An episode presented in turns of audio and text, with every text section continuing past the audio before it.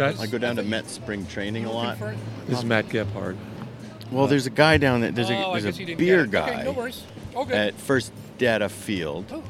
and his call out is, it sounds like he's saying "Be a that man." sucks. All right. Well, I'll, I'll, Come on, be a man, be a man. But he's beer man. Beer man. There's be a man, be a man. I'm like, oh, I'm a man. I can drink a beer. Beer man. Today we're talking to uh, Matt, Matt Gebhard, Gebhard. Who is a major beer, uh, a major beer, major bar owner here on the Upper West Side and down in Midtown. And his partner Peter. Do you have a question about bars I in the Upper West Side? I do have a question. Well, hit it. Let's I go. mean, the big picture question is do you guys have a chance of surviving? There's always a chance. Unfortunately, the chances keep getting slimmer as time goes forward. Um, that was our last question. no. Yeah, yeah, that, was, what we might ask it again.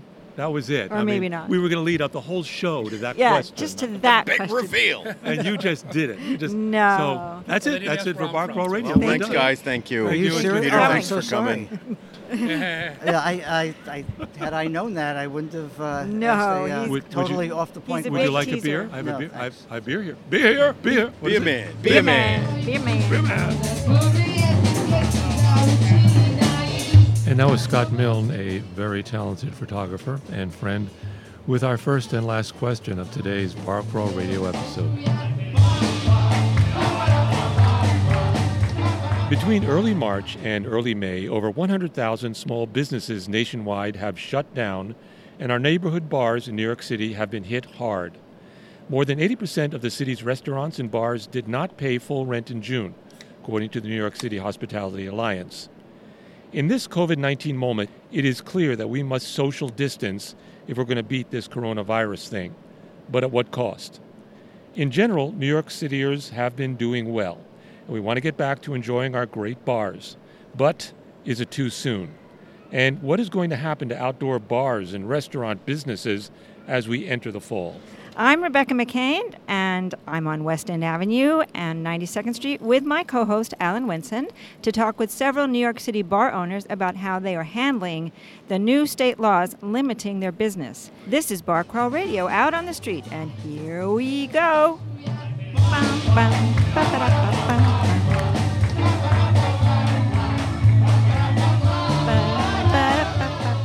Uh, with us today on West End Avenue and 92nd Street, and we're literally on the y- double yellow line here on West End Avenue. We have Matt Gebhard, the owner of Gebhard's Beer Culture Bar, and his bar manager, Yep. main manager, Peter Malfatti. Yeah. You have two locations, or at least you did have two locations, and we're going to get to that. I'm not sure where your other location is now. You still have two. Still have two. You do? Okay, yeah. Oh, Yeah. good, good, Yeah. good. Great, great. Yes. Peter's like, what's this new to me? what? The closure is temporary. Knock okay, on okay. wood. Oh, good, good, good. And we're here today to talk about bars in New York City. So, are we okay with the beer? I got you some beer. It's and Yeah. I- some it's a classic. Great. I'm actually.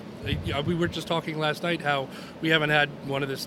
You know, one of these the classic. Uh, West It's a Sierra Nevada Pale Ale, by the way. Right, Uh, Yes. We, you know, it's like you, you spend so much time with some of these newer beers, uh, and you, you sometimes don't see the forest for the trees, and you're like, oh right, this is why I got into beer in the first place because I still love this beer.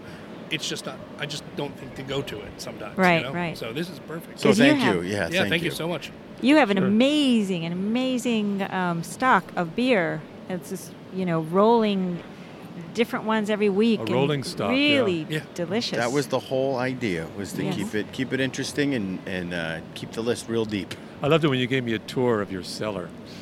you were really proud of that cellar with the nice cold, that cold refrigerator and all the kegs of beer and constantly changing them. And that cellar was kind of uh, magical. It was, uh, it was kind of dingy, but magical. Okay, well, you, I was gonna say when when do we start talking about how it's a real New York City basement? too? Oh, 'Cause yeah. the dingy. Yes. Yeah, Yeah. it's It has to wonderful. be. It's it's it's got your bike down there. I think there's rowing equipment. I don't know what's down there. yeah, All sorts of bizarre you, you, things. you you you build the tables down there. That's right. You it's know. a workshop. It's a storage area. Um, yeah, it's. Uh, So I you would say make it's those- home. Yeah. He makes the he makes you make the your tables. tables. yeah. I didn't know that. Yep. They are very nice tables. Thank you very much. handsome. Thank you very much. Yeah. Uh, eh, 1860s uh, yellow pine is what we tend to use, Wow. uh, and it's all high, high quality wood. Actually, comes out of Philadelphia. There's a uh, was it an old factory from the 1880s? So Yeah. it was actually cut before the 1880s, and then we got one of the beams, and we had the beams cut down, and uh, that's what we use for Nice. most of our table wood Right. Yeah, Very table wood nice. and, and bar top as well. and the bar top. Yep. And we're talking about Gebhard's Beer Culture Bar on West 72nd Street, just down the block from Trader Joe's and the. Uh, and across the street from the and mortuary. across the street from the mortuary. That's why we always started our show show that way, and We we be- we began recording on the Gebhard's Beer Culture Bar about a year and a half ago. You were so kind to open the, that porch up to us and so welcoming to our guests and uh, Bar Crawl Radio. We just wanted to talk to you and we wanted to say, you know, Matt, keep going. You know, Yes. we love your bar. I tell And them so that every day, so we I'm, want- I'm right there with you. we, we want to talk. But let's let's kind of go back and ask why did you get into the bar business? I mean, you're both in the bar business. Why?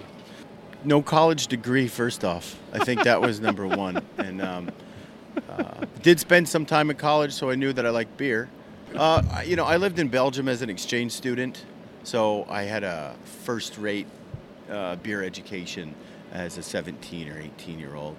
And then um, coming back from Belgium, uh, brewery Omegang was in, in my backyard, basically. So I got that was Where, where first- was the backyard? uh, near Cooperstown, New York, Great. little town of Milford, New York. Yes. And um, So so I mean, I, this is a little bit off, but you're you're growing up near Cooperstown. Is is that where you got interested in the Mets? No, no, abs- actually not at all. Cooperstown for a local, uh, you're usually pushed away from baseball. They're pretty tired of baseball because it's all over the place. So you're Right. not, you're not Baseball, going to be baseball, baseball. influenced uh, one way or another on base. I just lo- happen to love it, and my dad and I were, were big baseball fans growing up. When I was growing up, I didn't grow up with my dad, but um, but he was a big Yankee fan, Ooh. and but he's you know we we all we both we supported we love baseball in general. Yes, right. Yay, Um, baseball. So we have that. The, the commonality is baseball, and then uh, obviously we've got our, our differences within that. But So how how so How you, long? So How long you have went, you been in the business? In, uh, um, okay, so in the beer business, I got my first job when I was 19 at at Omegang, giving tours and, and managing the store. So 19 years old is when I got into it and interested in it, and I worked for them for a few years. Did it, moved up through sales and such, and then um, moved to New York City in 2004 and worked for a Belgian uh, uh, beer bar called BXL Cafe on 43rd between 6th and Broadway, and I was there for just shy of a decade. is it still there? Still there. For, well, we used to go to the one, the. Belgian beer bar down in the village with the big red doors. is that Vol de Full Nuit? into we. Yeah. Yeah. Yep. Great spot. Yes. Right, where they The just old- serve the French old, fries. French um, fries. Yeah. Yep. That was the old uh, firehouse, right? That's Uh huh. Yeah. Yeah. yeah, yeah. awesome spot. we haven't been there in a long time. Is it still there? Uh, I, Well, we don't know. And uh, I mean, still there as of May 17th? yeah, yeah. Yeah. Or March 17th, sorry. The sorry. building's definitely still there. So Peter, how did you get started? Uh, I grew up Long Island. Actually, my parents got married 13 blocks directly north of where we are right now, uh, and uh, so I grew up here. I moved to, I actually moved to Rochester, New York in 2002. Other than going to bars, I, the, you know, I'd only ever worked in one restaurant in my life, but you know. You, you move to a new place, you need to find a job. I started working, and the bar I happened to work at uh, did a lot of cask ale and a lot of Belgian beer. And I knew nothing about this craft beer movement or this import beer movement, and I very quickly just fell in love with the whole thing. Within months of me working there, I met my Omegang rep, who's sitting right, right over here, back in 2002. I actually got into dis- distribution.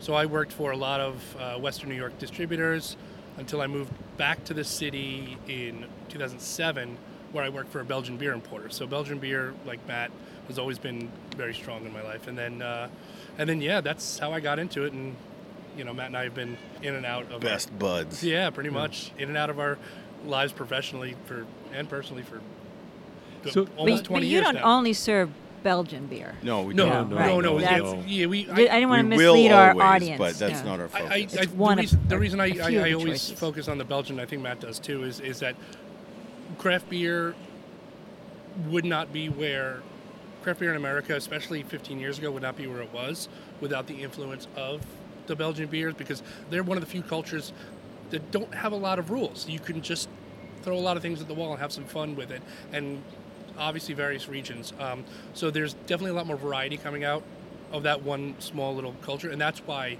I think it's always been important to us. But that influenced craft, American craft beer, which now in turn has influenced European craft beer. So, you know, the collaboration is is. But and truly, with with the, the way that American craft beer is going, and it, I mean, it's, it's changing so quickly, Mm-hmm. and the styles and and what people want all the time are always changing. Belgian beer has usually remained such a, a rock. I mean, it Mhm. really is. Uh, you know, all the different styles and Yeah. the different breweries. Beer has become an obsession for, Sure. for a lot, for of, a lot people. of people. You know, I mean, beer culture. How'd you come up with that name, beer culture bar? The tennis ball against the wall. Just kept thinking and thinking. Yeah. You know, I mean, it, it really it made sense to us because we came into it not wanting to say that we're beer uh, uh, snobs. Snobs. You know, because that was something that a lot of people consider themselves to be. I mean, look, we love Genesee Cream Ale uh, just as much as the Sierras and. Uh, uh, you know, and then You know, the what about the Coors? Banquet, yes, bud. Banquet banquet, yes, I'm- banquet shorties. Yeah. Hey, listen, I you But- know I, I drink High Life still to this you know, you know on a semi-regular basis. So. I haven't had Miller High Life. I used to drink Pabst sure. Blue Ribbon in Oh, yeah. Nebraska with tomato juice. with tomato juice. I used to drink one yesterday. yeah, yeah. Oh, it's Pabst. true. Yeah. really? I, I used to drink a Miller High Life three hours ago. there you. But that was the thing. We, you know, we, we just we love beer and all the different beers. Yes, we're focused on uh, craft and and uh, and what's funky and new and what people really want. But, but that's not it. That's Yeah. really not what it. It, it doesn't end there. It, so. it, yeah, beer, beer culture is is about All more than just that. Have you been to the spot on in Hell's Kitchen?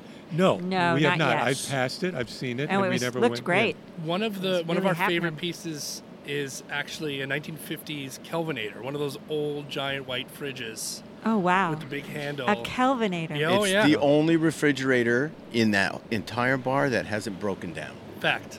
Oh well, yeah. They used to make things Yeah. very, very well. Yeah. That's right. We To haven't last. we, ha- we haven't checked the Continental We do have bill to to, see thaw how much to see how much it, it's it's costing us. But, but yeah, but in there we call that Grandpa's fridge.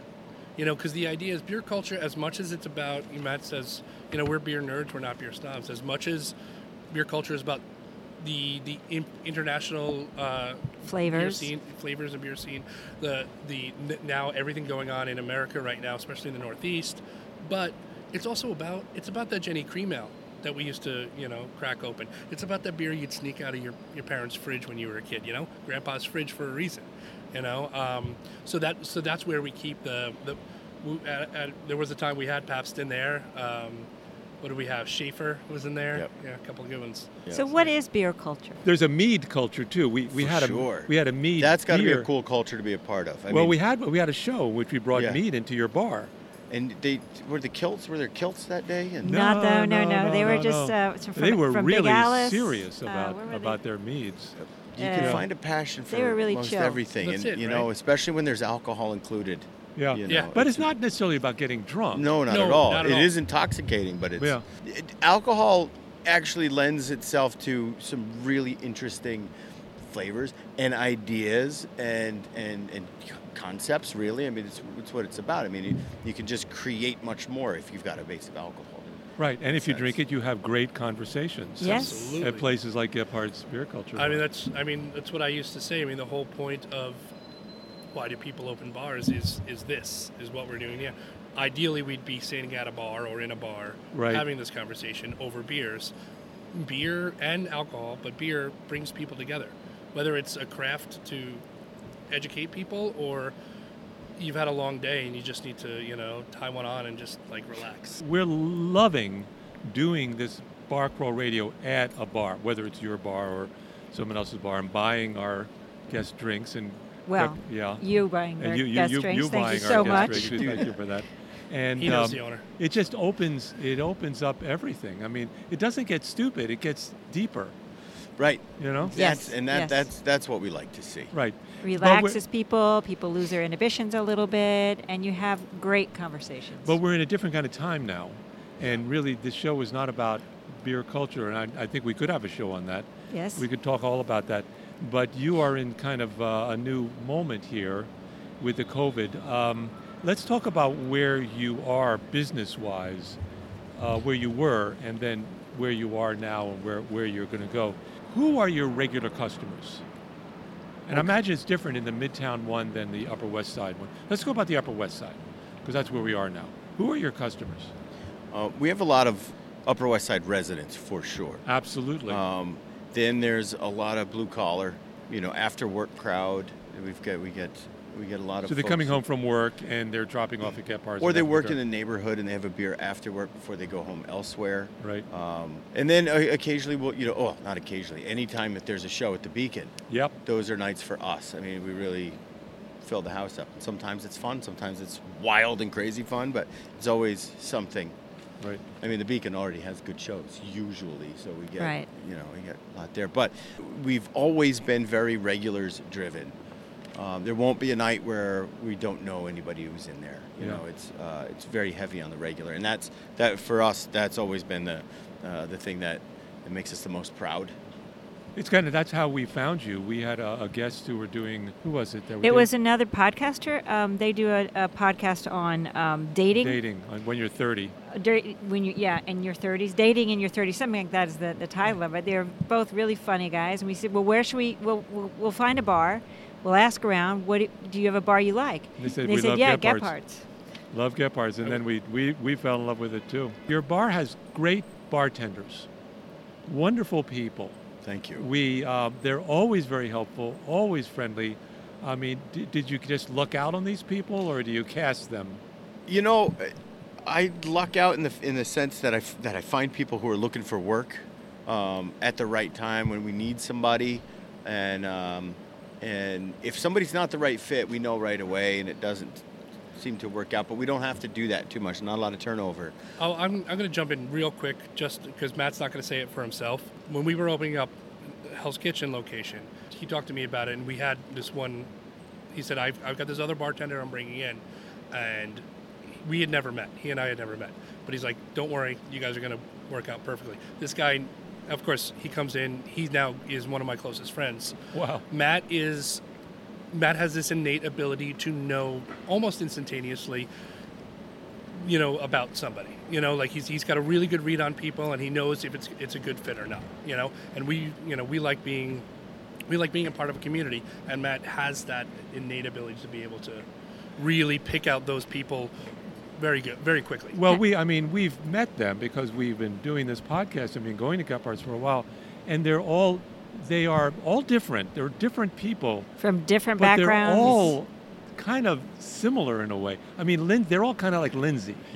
You know, All like different. but yeah. different yeah but different. yeah very friendly very outgoing um, helpful so w- have you kept in touch with any of your uh, employees Infrequently, yes. I mean, for for me, when I reach out to everybody, of course, I you know I I've done the text uh, and and call saying, hey, how are you? Hope you're well. We did a GoFundMe uh, and oh that's great that returned some some cash for uh, for their for their rent. So we had some contact Oh, I there, wish but you had told us about that. I don't have any news, and that's really what I want to bring good news to the table.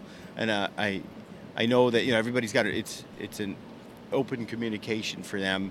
Anybody who has a problem, and some people have texted me on their own saying, "Look, I don't. I need some. I need some food or something." So we open up the door and you know take some.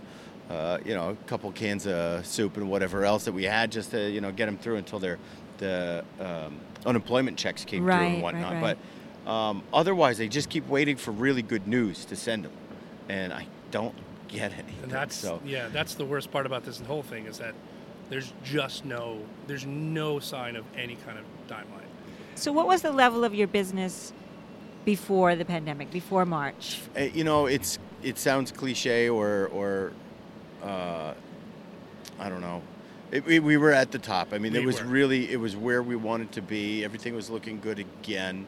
Uh, we've had a couple ups and downs. 45th Street, there was an eight month period where there was a scaffold just next door, not even over our bar, and during the exact dates that that was up, we lost 20% business, Yeah, and that was 16. se- that was uh, 2017 17. Yep. So we were back from that. Everything came back, and it was yeah just I mean, moving along smooth. Everything felt nice. And Yeah, I mean, I would, you know, I the number of times I was so excited every month looking at the numbers and saying, we're just on a multiple levels, we're doing better and we're trending upwards. And even more Seven so, that even better than that was just the frequency of our regulars. Yeah. And they're just not that people are coming back every day, but they're coming by to say hi, even if they're not buying a beer. Um, Yeah, because they're having know, a good time. Yeah. Felt like the sweet It's, spot. it's really good beer. I mean, it, it was a it's a good formula Yeah. you have. When you there. had the But trivia night, that was Yeah. fun. That's but even not just the but it, but again, as much as it's about the beer, it's about being part of the community too. I you know that's that's really been one of our core ideas. That's been our message from the beginning. A bar is not just a business; it's a place where people get together. 100%. it becomes a public. I mean, there's a term, public sphere. It becomes Mm-hmm. a place for those conversations that you can have across political lines and all. And as you say, it's also a kind of a, it's that economic thing, but also it's that social, emotional support that that people like you, uh, Matt, are, are giving to your to your community. So when did the floor fall out for you? March 17th. Uh, yep.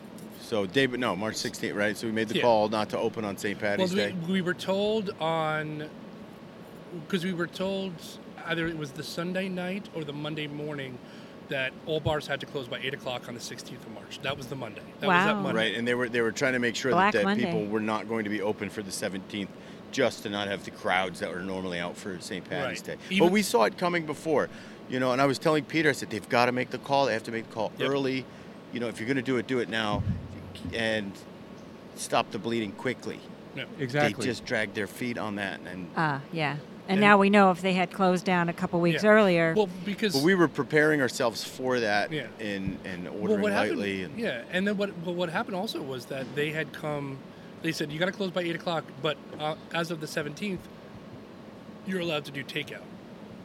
to go beers for open container was lifted. Open container. Yeah. Well, I don't even know if the open container was there at the time, but you were allowed to do takeout. Now we were always set up for takeout. That was part of the business. right. model. You had a, almost like a little grocery store that you could come shop, in and yeah. yeah. you So- could sell and- bottles, but you also sold the um, where you the growlers. Yeah. Growlers, right. Yeah, yeah. But and, and if you go to 45th Street, you can actually pick it out of the because our our our Fridges fridges are on the floor. On the floor, so you could pick it out. But yeah, they said, and then that first week, but we already knew by that point, offices were already at 50 or 25 percent capacity, and they were shutting down. So you know, the writing was on the wall. It was just, you know, they tell us 12 hours earlier. You know, it's the the communication just wasn't there. Wow. So, so, so you, you, you knew you had to close down. You, you realized the urgency of it. How long did you think you were going to be closed down? I mean, did you see it as Eight something? weeks, I think, is really what we yeah, were. I would. Yeah, I think that's. And what you we were ready to do eight weeks. Well, yeah, yeah, yeah, absolutely, and and pay rent for it. You know, Right. I mean, that was something that it's okay. Well, look, it's coming. Maybe we'll be able to work with the landlord and, and get a reduction for a portion of that because obviously it was a government mandated thing or a state Right. mandated thing. So You would think. um, that was, our- you know, we looked at it like, look, this is nothing that we did. We now have to do this. Now we have to take a, a hiatus, a furlough, and take a break. And um, So you understood the danger of this virus, that it was probably airborne, and that closed closed bars weren't good. People get kind of loud at bars, and you I understood, understood the problem. that it was it was time to do something about it. It had been time to do something about it at the time that we were forced to close. So did your landlord work with you? Um, well, there are two landlords, and one of one of the landlords is reasonable and understands what what we're going through, uh, and the other one is not and Is doesn't. not. Okay. yeah, yeah. It would be nice if the city would help out with that, I would think. They're just not. They're not even going to approach the. To- I mean, I'm can't say for sure what they're going to do, but they haven't approached the topic because it's very touchy. Now, it, it, since we're on that on that topic for a minute, um, the landlords usually have a mortgage as well, right? So the banks are demanding that they pay. And they've actually been increasing some penalties for late payments for especially new Interesting. uh, uh, new new mortgages, Yeah. and uh, so they're making a lot of money there. wow. Uh, and there's there nobody's approaching this this discussion. Where does the money come from? Because the, the the banks can send a bill to the the landlords or the right the mortgage holders. And they can bill us, the bars, but we've got nowhere else to bill, and we're not going to take these massive loans and pay them off for five or ten years just to fund the system that is it's being held up at this point and you know uh, we can't be relied upon for that we, I say we, it's retail. It's anybody in retail. You know, the- Right. The, bottom, the ones I mean, getting the way you describe They're just it- closing their doors, the The, the end game here is everyone goes down the drain, including the banks. Except the banks. I mean, they're the ones Well, that I are don't. gonna. Yeah, I, I see no And they'll get bailed out. I see no scenario where the banks go down the drain. Right. I mean, well, we, we, we bailed them out once. We can bail them out again. But we haven't even approached that bailout. I mean, and any any bailout, if, if even if they were to bail us out at the this base level, the retail level, that money goes to the banks anyway, so Right. they don't even suffer. Right. Um, you know, we're, we're we're not sharing in any profits at this point. You know, I mean, it's not like anybody's making any money. We're trying to keep the doors open and keep product flowing through. Um, and then what we want to do is what we've agreed to do is pay rent on time every month, all the time. Uh, and we can't. You just can't. You can't. It, even with this outdoor seating. Now, I appreciate the outdoor idea, and it actually is something. It's better than nothing. Um, but I think there's a little bit of uh, back padding and horn blowing that look at all these places doing great because their outside is packed. When their outside is five percent of Or- their yeah. capacity. Yeah, well, let's, Right. let's let's talk about that because we've been kind of going around and checking out some some places like Carmine's over here has quite a few tables because they kind of spread out along the They block. opened up in front of um, businesses that are, that are closed. Five Napkins. I, I went and talked to them, and they have 18 tables Yeah. set up. But but, But- but but the argument is how many did, how many did they have inside before that? You know, Exactly. Well, like- of course. I mean, I think I think there's a level of perception that the public that maybe not be in the industry isn't getting, where the, you know, uh, What again, used to be indoors is not indoors we- anymore. exactly. It's in, I mean, it's in you go to- public eye. Yeah, 46th Street uh, Restaurant Row, which is a block away from uh, our 45th Street location. Uh, they're, I mean, they, they're doing this. They're doing the closed street, the open street thing, uh, which is great. Which means they can put more tables out and they have more opportunity to do that. But anybody walking, any passerby will say, "Oh, well, they must be doing great because I always see the seats filled." I'm like, "Yeah, that's ten. That's eight seats as opposed to the 20 50 seat. or Right. something Yeah. they may have inside. Or well, let's yeah. let, let's talk about Gebhard's. You have now four tables, five tables out in front of your little foot footprint on That's the right. Block on 72nd It doesn't Street. seem fair. I feel like you should be able to have more tables. I, I agree with you on that one. Um, uh, you know, I've seen. I- I'm not going to name anybody, but I know that there are some some restaurants, especially in our neighborhood where Peter and I live, uh, that almost span the whole block because their neighbors in insurance or uh, Right. uh, w- a bank or whatever else. So nobody's worried about it. So they just build the the the street side dining to encompass all of that. We don't know where where the rules, where the, the lines in the sand are. We when we first built our our uh, outdoor seating area, we were uh, descended upon by the DOT saying you've done it wrong. It must be this way. It must be that way, and they were changing their their parameters and the and the the, uh, the sizes every three days. So I, I actually built three uh, three separate outdoor uh, fencing um, Barriers, barricades yeah. barriers uh, for each location because they kept changing it and Wow. kept you know All right, this uh, this sounds ludicrous. Mm. Uh, because we, I You're mean, we, me. we have city leaders. Um, I, am going to bring this up to the attention of Helen Rosenthal, and we'll definitely contact Gale Brewer. There, there should be some definite rules, and the rules should be working with you to keep you To give you the the best- fines alone what- are what- the, is them not working with us. They're using these opportunities to generate some cash for the city again, which I understand. They, you know, they're they're they're missing out on a lot of sure. a lot of money, right? So so then you you set up these these ridiculous rules. I feel like we're going to get hit with some retribution on this, but Yeah, but I, I don't uh, think we're they the only set up these saying it. Crazy rules, and then and then they go around and they start doling out fines for them from the only places that are trying to keep the system going, and that's again retail. and you're Ten following thousand the dollar rules. fines for a guy standing next to his table while he sips his beer. But It that's doesn't- but that's exactly it. We're following the rules. We, among many other bars and restaurants, are going out of their way To do what's- our way to do what's right, and to do what they're telling us to do as much as we can. Follow the rules, and then you And to live in fear while doing it. right, I mean, and then and then you will see. And again, I'm not begrudging any business for doing what they're doing, but the fact is, sometimes you see these people pass by, pass over, pass over these businesses that are These people, you mean like the the inspectors? the inspectors, the inspectors walking by a place that's spilling out with people inside the bar, outside flagrantly the bar. violating the rules when somebody who's all right, maybe violating the rules, but not. No, no, it's not egregious. Yeah, So it's- exactly. It's, it's not a unified system here. Not at all. Um, so what what are the the rules? I know there's. I, I, I Good question. Yeah. Oh, okay. No more, no more takeout beer, right? no, or can you no, still? No, you can still do takeout. Yep. You can. Yep. But But the- he's down. He, It's, he now it's food unclear it. too at times what that means because you're not supposed to have people walk up to the bar. You're supposed to have people in seats at all times and ordering food. That doesn't mean wings. It means food. But that was a new rule. that was a, a new recent rule. rule, yeah. yeah, new, yeah, yeah. yeah. Well, because they had to go back after having said you can have an open container, and then immediately retracted that one. Right. And then the bars were responsible for any open container within 100 feet of your door.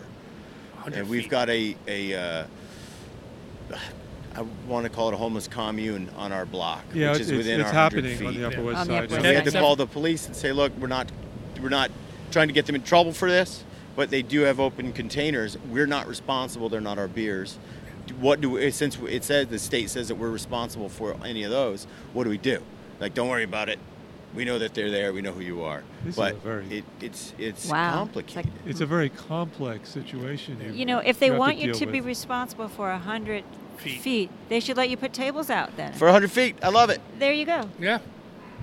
Yeah, Yeah. like yeah, let's. I'll be responsible for something that's part of our yeah Right. yeah establishment. All right, you, you mentioned, uh, Matt, that you, you can sell drinks, but the rule now is that you have to also eat. But some bars don't have, I mean, you have got a really nice kitchen. You put out Thank some you. nice food.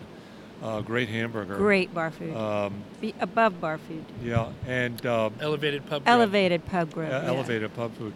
So have, have you have you in, introduced any new?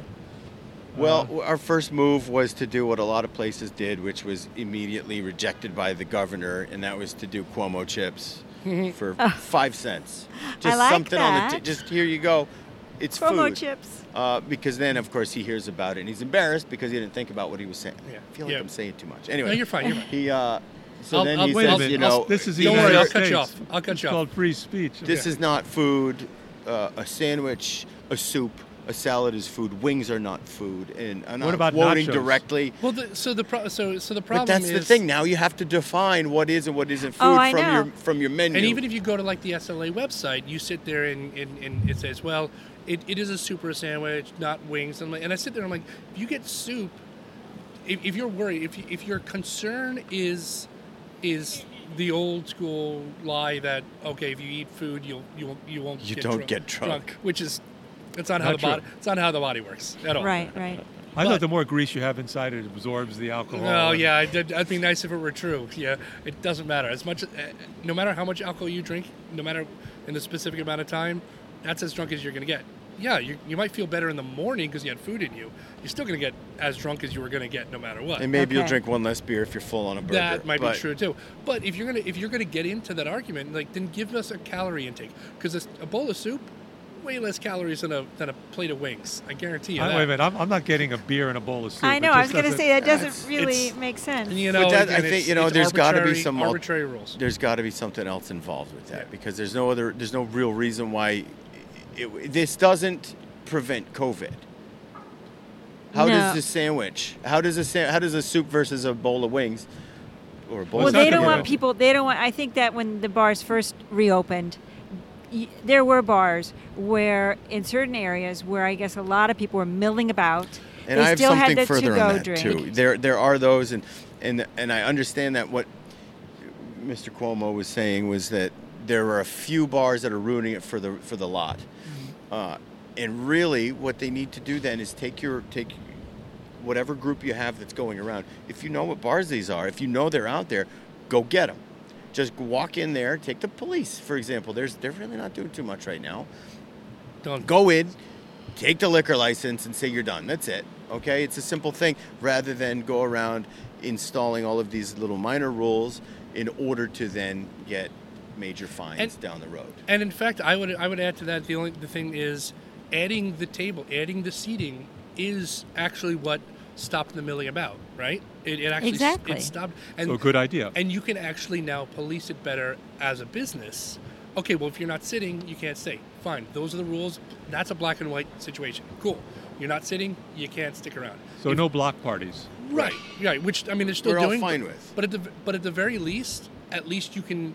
It's a, it's a definitive, you know, you know, line. I get right it. It's easy. Yeah. Otherwise, but still, they're finding reasons to even get those guys. You know. Right.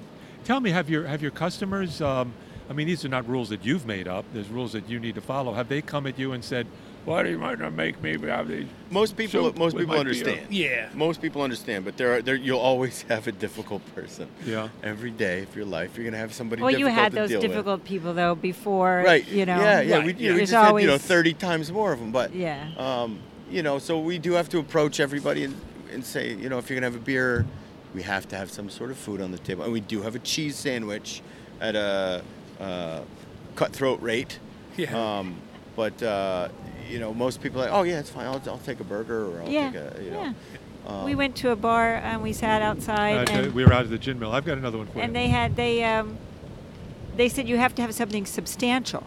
Well, and that's it. What does substantial And mean? We were like, okay. 500 And he, and he told us, he told us what substantial was, and we said, okay, we'll get that.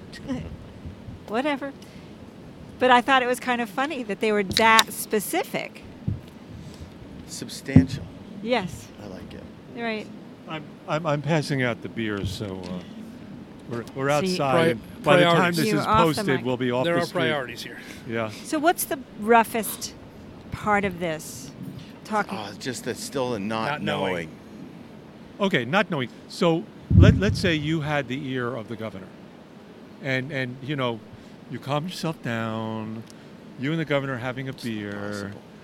No, no, no. Yeah, let's, let's, let's, let's go there. And uh, I bet he and you drinks a say, beer you know, sometimes. Say, um, you know, He'd send me Governor he, Cuomo. He, he'd be, here's here's what I think you should do. Why I ought to. no, Why yeah, absolutely. money. Well, here's the thing, and I, I've been saying this actually quite a bit more about Mr. De Blasio, um, was just make a decision, stick to it, right? And if you if you have if you don't have the floor, if you don't have the right to say that whatever it is you're going to say, if you're not the one who can say this uh, or make this announcement, don't do it. Don't make it. But be prepared. Make a decision. Make a decision re- relatively quickly, and stick and stand by it. And right? st- and stay it. with that. And let us know. Just give us a little bit of heads up because that was that was the big thing. That was the real big thing that that hit us, um, and and kind of sent us into that spiral. Was when they announced that we were going to be open, be able to open on July 6th. Was it? uh, yeah, that week, that July that Monday, was. July 6th, we were going to be able to open indoor, and De Blasio had said that publicly. Right. So every and I I know of a number of places who are like, here we go. Went on Saturday to Restaurant Depot and stocked up, and then And come called the Monday morning, yeah, and called the employees who came off, it, you know, and then come Monday morning and say, oh no, just kidding. Yeah, Just kidding. I kidding. was way off on that one. Now we're looking at October, perhaps. You know, uh, so then now they, all the wasted food and the wasted money, and then uh, it's it's This is- embarrassing. This is true about any business, though. Is you need some stability Right. in the in the government, some stability in rules. That, that so you really you're looking for stability, Yeah. we- and then you'll work with whatever you have. I, and, and, and again, I remember, you know, it's, I don't know is a is a better answer than no answer. You know, you know, you always say you always say no news is good news. No, no. In this situation, no news is actually the worst news. Yeah. I try my best to listen as much as I can to what's going on. You know, to I listen to the press conferences as much, you know, every almost every day. And the fact is, it's not even brought up anymore. Like it's almost like they don't want to talk about it. And it's just so many people unemployed and so many businesses that are in limbo right now. We're we're going to be in this situation now with COVID for a while Mm-hmm. because our government just has not done the right thing. It seems pretty clear, especially the federal government has really been short of That's the, a whole different the line. podcast. that is. yeah, but yes, but it's, it is. It, it is affecting you, and for us, life on the Upper West Side, a part of it is the bar scene.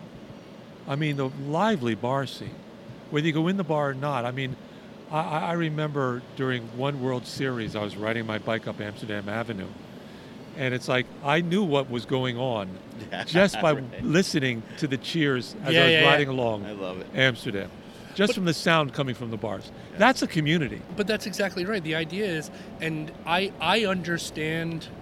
I really do. Like, I, we really do understand that you get that many people in that small an environment. The, the the possibility. I get it. I get that that's an opportunity for the the virus to be transmitted at a higher rate. But on the other hand, tell me a neighborhood in Manhattan. Let's just talk about Manhattan specifically. Tell me a neighborhood in Manhattan that does not thrive on the bar, restaurant and bar scene. Yep. I mean, that is where life happens. Yep. After work, you know, on your day off. Why do you live here? nights. I mean, why do you live here? Yeah, you live for the arts, you live for the jazz scene, And you live for the neighborhood, and you live for the really magnificent bars Mhm. that are around here. That's I mean, why. That's why I moved here.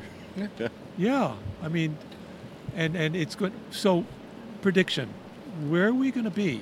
Not a year from now. Say spring, 2021. It's a good question because again, we don't know anything about when or what's coming up next. But unfortunately, a lot of great places have already decided to close, and Mhm. they some decided to close early on. And I'm talking, I'm specifically talking about the bar scene right now. Yeah. Um, so we we're already missing some really essential places in the New York bar scene now. If this goes on much longer, you're going to see 50% or 60% I- or I believe that for sure. are going to be done. And then what? And then who comes in to fill those shoes? Who knows? You know, rents were already too high, so we'll see if maybe they start to dip. Who knows what's going to happen there? But um, it's it's going to be a different world. I mean, it's, it's already very discouraging for even even if these places close. It's it's discouraging for anybody who wants to come to the city. Nobody's, you know. So in terms of when we get back to normal, normal's going to be different. We all know that. But like, who's going to come into the city if if it's not somebody that already has a, a big purse behind them? You Yeah, know, I mean, nobody's coming in, Well, that- rushing in to invest in the bars right That- now. that- that's what happened to the Upper West Side. I mean, you've got all of these big name, you know, retailers coming in, and the, the, the little guy yeah. is Yeah. not. Yeah. Well, I mean, we've got. I mean, on forty. I mean, I can speak for Hell's Kitchen. I mean, we've got. You know, Broadway was a significant percentage of our business. Now, and I'm not casting crew and theater goers and everything, and that. I mean, Especially stagehands. oh yeah, a lot of stagehands. Um, Those are- lot- it's a big crew. you know, and they were our friends, and they, you know, they they were our community. But now that they're gone, you know, and these guys are also struggling too. You know, and like this is another business where But they're gone, but they're also moving out. The actors are moving out, and our neighbors are moving out. Everybody's 'Cause they don't- town. We, Yeah. we, we know people moving out of the Windermere, yeah, where yeah. we're located Upper right West, now. Yeah, everybody's moving out of the city. It's going Yeah, to be the- it's going to be a different place. Is Gebhard's going to survive? We're pushing for it. Um, we're having a hard time in negotiations because we were expected to pay essentially everything, uh, all of the months that we weren't allowed to be, that we couldn't be open. it's just Um, gonna be yeah, it's gonna be and it's that way. It's just, I don't understand how anybody could do that. Um, so we're we're we're fighting the good fight. We're going to do it the best we can. Um, So is it rent mostly? I mean, if you got a break on the rent, would that keep you going longer, Um, or is it something else? Well, I mean, there's uh, there's a lot involved with it. I mean, it- it would be the rent, and then it's uh, it's how soon can we get open again? You know, how soon can we keep our poor staff in limbo?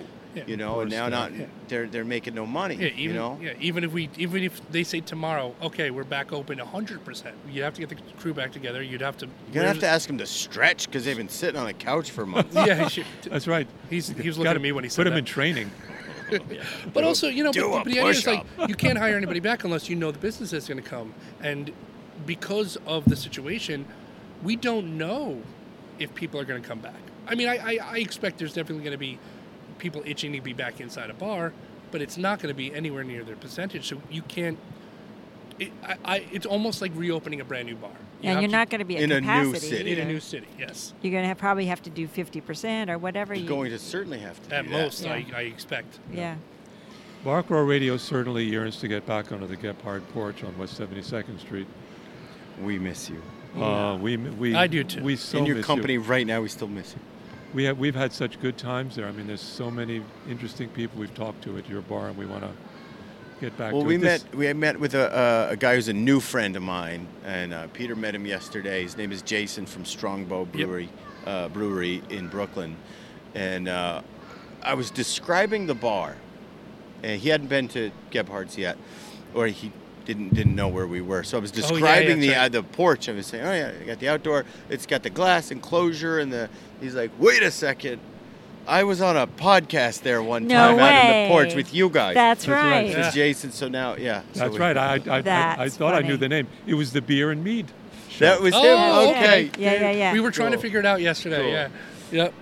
Yep, yep. It Oh, was a good so show. I got, I got really, I felt really good after that show with the beer Left and the all the mead. equipment on the bar. Right. Yeah. We're talking with Matt Gebhard, owner of Gebhard's Beer Culture Bar on West 72nd Street and also in Midtown, and with his main guy bar manager, Peter Malfatti. And it's been a wonderful conversation. Uh, also a depressing conversation too. I, Um, uh, but I think But one that need, one one that I need I think needs to be had. Yes. Absolutely. Uh, Yes. it's something I, I want. Helen. Yeah. I want for Helen us, for sure. Rosenthal to hear this conversation, and I want Gale Brewer and Linda Rosenthal. I want them to hear yeah. this. Linda's right next door to us. Yes. She's Well, in we interviewed building. Linda Did on you? the porch. Oh, you did? Okay, good. Linda was on the porch, and uh, we had a very nice conversation with her. Yeah. We're still here. You know, we're not going anywhere until we have to. That's that's that's the way I'm looking at it right now. You know, this has been you know, in almost 20 years of what I've been doing, this is the most important uh, you know, thing. I love this city. I love the bars and I, you know, beer culture, both of them and you know, it's it's my family as much as my family, you know. I think it's worth fighting for. And I, I just want more people to realize how important the small business is. And how hard we really are trying Yeah. to be there for for the next level and the next step, whatever that is, whenever Yeah. it